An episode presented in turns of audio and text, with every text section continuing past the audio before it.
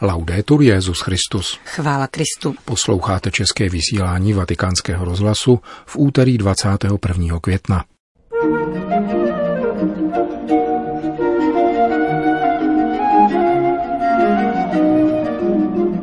Ježíšův pokoj je jako hlubina v moři, jehož hladinou zmítají vlny, kázal dnes papež František v kapli domu svaté Marty. Biskup má být na blízku všem svým kněžím, nejenom těm sympatickým či pochlebujícím, řekl papež na zahájení plenárního zasedání italské biskupské konference. Odvolací soud nařídil obnovení výživy Vincenta Lamberta. Kontinuita péče je nevyhnutelnou povinností, dodává Vatikánský úřad pro rodinu, lajky a život. To jsou hlavní témata našeho dnešního pořadu, kterým provázejí Milan Glázer a Johana Bronková. Zprávy vatikánského rozhlasu. Vatikán. Po delší době dnes papež František při raním v kapli domu svaté Marty opět kázal. Komentoval dnešní evangelium o pokoji, který dává Ježíš svým učedníkům a je jiný než ten, který dává svět. Petrův nástupce si vzal podnět z prvního liturgického čtení ze skutků apoštolů, popisujícího útrapy a soužení svatého Pavla v Malé Ázii. Zdá se, jako by život v pronásledováních a souženích postrádal pokoj, začal František. Avšak poslední blahoslavenství praví jasně. Blahoslavení jste, když vás budou kvůli mě tupit, pronásledovat a vylhaně vám připisovat každou špatnost. Radujte se a jásejte. Ježíšův pokoj souvisí s životem v pronásledování, se soužením. Je to pokoj, který spočívá hodně hluboko, velmi hluboko pod vším ostatním. Pokoj, který nikdo nemůže odejmout.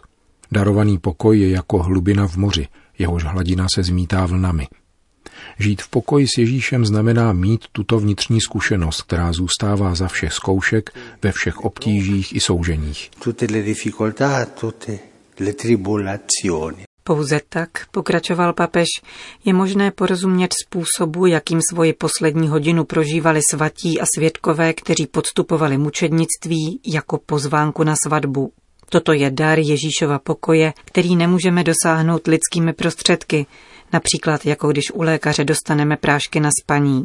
Je to něco jiného, co působí vnitru duch svatý a uděluje sílu. La pace ci insegna, questa di Gesù ci insegna andare avanti nella vita. Ježíšův pokoj nás učí jít v životě vpřed. Učí nás trpělivosti. Strpení je slovo, kterému dost dobře nerozumíme a které je silně křesťanské – znamená nést na sobě. Nést na svých bedrech život, těžkosti, práci, všechno bez ztráty pokoje. Nést, ba dokonce mít odvahu pokračovat. Tomu lze rozumět jen, když je vnitru duch svatý, který nám dává Ježíšův pokoj. Pokud se však necháme strhnout nervozitou, řekl dále papež, pokoj ztrácíme. Máme-li totiž v srdci pokoj přislíbený Ježíšem, a nikoli ten, který dává svět či peníze na bankovním účtu, můžeme čelit těm nejhorším zkouškám dokonce i s úsměvem srdce. La persona che vive questa pace Člověk, který žije s tímto pokojem, nikdy nestrácí humor. Umí se smát sobě, druhým i svému vlastnímu stínu. Všemu se usmívá. Tento smysl pro humor je velmi blízký boží milosti. Ježíšův pokoj je v každodenním životě. Ježíšův pokoj má i v soužení onu špetku humoru, který nám umožňuje zhluboka dýchat. Kéž nám pán dává tento pokoj, který pochází z Ducha Svatého, Ježíšův vlastní pokoj, který nám pomáhá snášet a nést v životě mnohé těžkosti. e che ci aiuta a sopportare, portare su tante difficoltà nella vita. Kázal papež František při raním ši v kapli domu svaté Marty. Vatikán. Římský biskup, který je kromě pastýře Všeobecné církve také primasem Itálie, zahájil v pondělí odpoledne plenární zasedání italské biskupské konference, konané ve vatikánské synodní aule. Po úvodním asi 20-minutovém papežově vystoupení následovala již soukromí volná diskuze, během níž papež přítomným 239 italským biskupům zodpověděl několik jejich otázek. Svatý otec se v promluvě zaměřil na tři tematické okruhy, které bude projednávat nynější zasedání italského episkopátu. Synodalita a kolegialita, reforma procesů manželského práva a vzájemné relace kněží a biskupů. V souvislosti s prvním tématem zmínil možné konání synody církve v Itálii. Slyšel jsem nějaký šum, který dolehl až do domu svaté Marty. Synodalita zahrnuje dva pohyby. Z dola nahoru, tedy péče o dobrý chod diecéze, rady, farnosti a zapojení lajků. Začíná se od diecézí. Nelze pořádat velkou synodu bez toho, že by se šlo k základům. Toto je pohyb z dola nahoru. A potom pohyb od zhora dolů, podle toho, o čem jsem mluvil ve Florencii v roce 2015 na Národním církevním sněmu a co nadále zůstává v platnosti. Pomýšlí-li někdo na synodu italské církve, je třeba začít od zdola nahoru i od zhora dolů, spolu se zmíněným dokumentem z Florencie. Papež potom přešel k druhému tématu, totiž k reformě kanonických procesů o neplatnosti manželství, vyhlášené papežem před čtyřmi roky, a vyslovil se k některým průtahům spojeným s aplikací této reformy v Itálii. Vyslovil politování nad tím, že tato reforma nebyla ve většině italských diecézí dosud aplikována, zejména zrušením tzv. interdiecézních soudů, jak to nařídil. V souvislosti s tím je však třeba doplnit, že na rozdíl od České republiky jsou církevní soudy v Itálii ve zcela jiné situaci.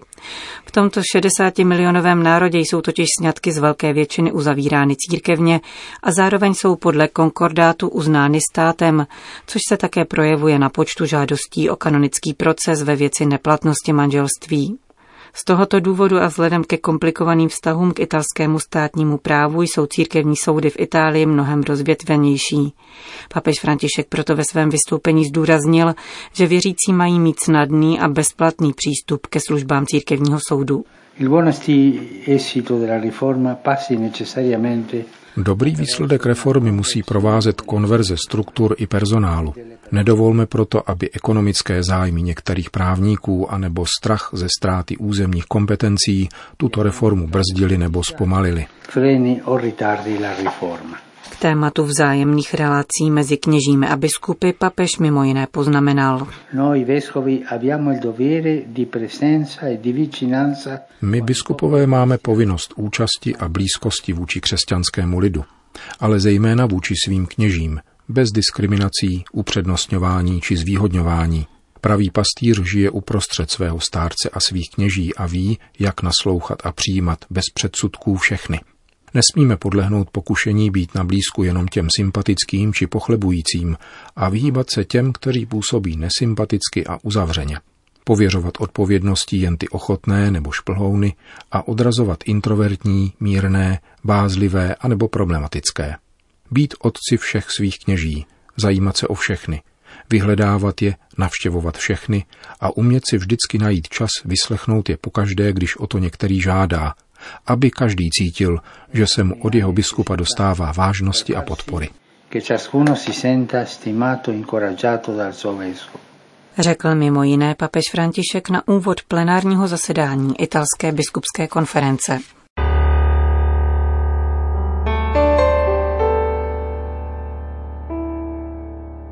Francie, Vatikán. Případ 42-letého Vincenta Lamberta, odkázaného přes 10 let na lůžko a trpícího kvadruplegií, nabral opět nový směr. V pozdních večerních hodinách pařížský odvolací soud nařídil opětovné zavedení umělé výživy, od níž byl včera ráno odpojen. Rozhodnutí lékařů znamenající de facto pomalou smrt žízní a hladem zvrátili ohledy na expertízu zvláštního výboru OSN pro práva postižených, který si vyžádal čas na přeskoumání případu.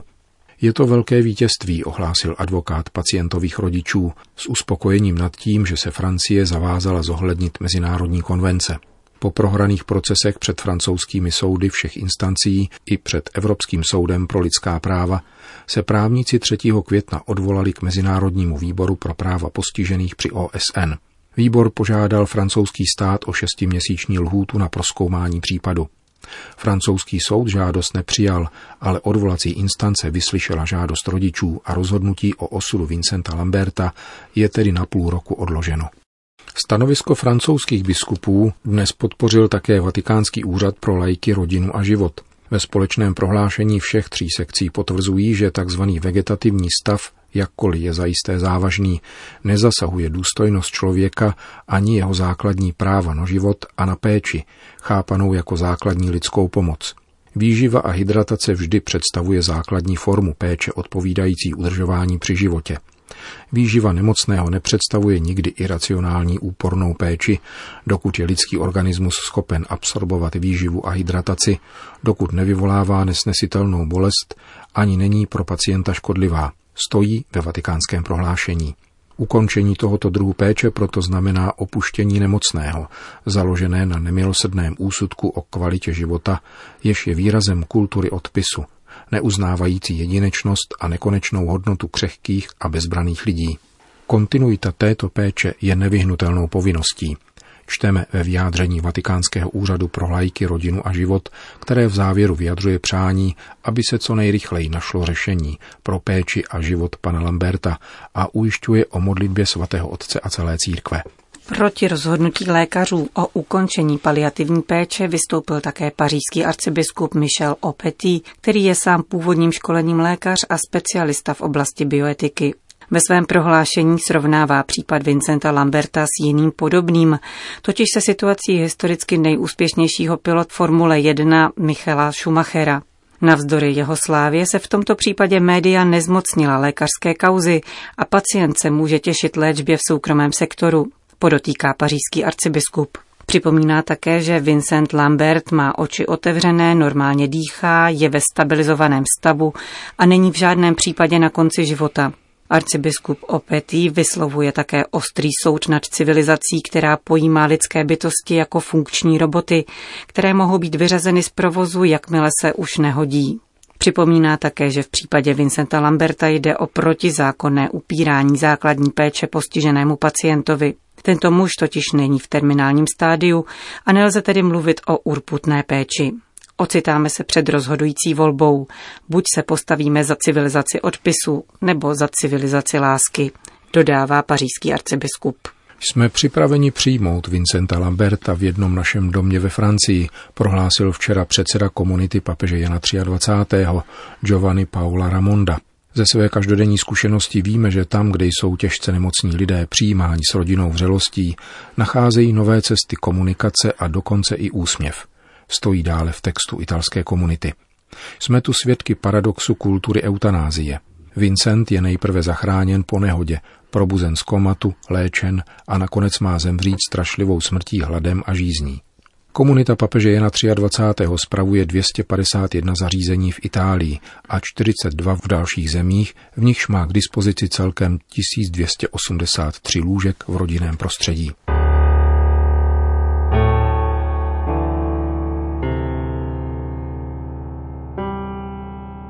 Sri Lanka. Uplynul právě měsíc od útoků, které otřásly katolickou komunitou na Sri Lance. Lidé se začínají vracet do kostelů a silou modlitby bojují se strachem z nových atentátů, referuje z Kolomba korespondent vatikánského rozhlasu Amedeo Lomonaco. Křesťané na Sri Lance jsou stále hluboce otřeseni útoky, které 21. dubna letošního roku připravili o život více než 250 lidí. V hlavním městě Kolombu střeží policie vstupy do kostelů a dalších potenciálních cílů sebevražedných útočníků. Uplynul přesně měsíc od útoku, k ním se přihlásil tzv. islámský stát a věřící se účastní bohoslužeb na úmysl obětí těchto tragických událostí. Spolu s nadací Pomoc trpící církvy se vatikánský novinář zúčastnil jedné zemší. Na bohoslužbě se sešlo mnoho mladých. Víra, jak říkají, je silnější než strach. S velkým dojetím ukazuje kněz na konci bohoslužby malou sošku dítěte Ježíše. Byla jen necelé čtyři metry od místa exploze v kostele svatého Antonína a přece zůstala celá, ačkoliv ji chránilo jen křehké sklo. Modliteb za oběti atentátů v kostele svatého Antonína v Kolombu, svatého Sebastiana v Negombo, v evangelických kostelech v Sionu a Batikaloa a ve třech hotelech hlavního města se účastní mnoho lidí. Vzpomínka na oběti se spojuje v modlitbě s nadějí, že drama terorismu na Sri Lance nebude dále pokračovat. Dodává z Kolomba Amadeo Lomonaco. Končíme české vysílání vatikánského rozhlasu. Chvála Kristu. Laudetur Jezus Christus.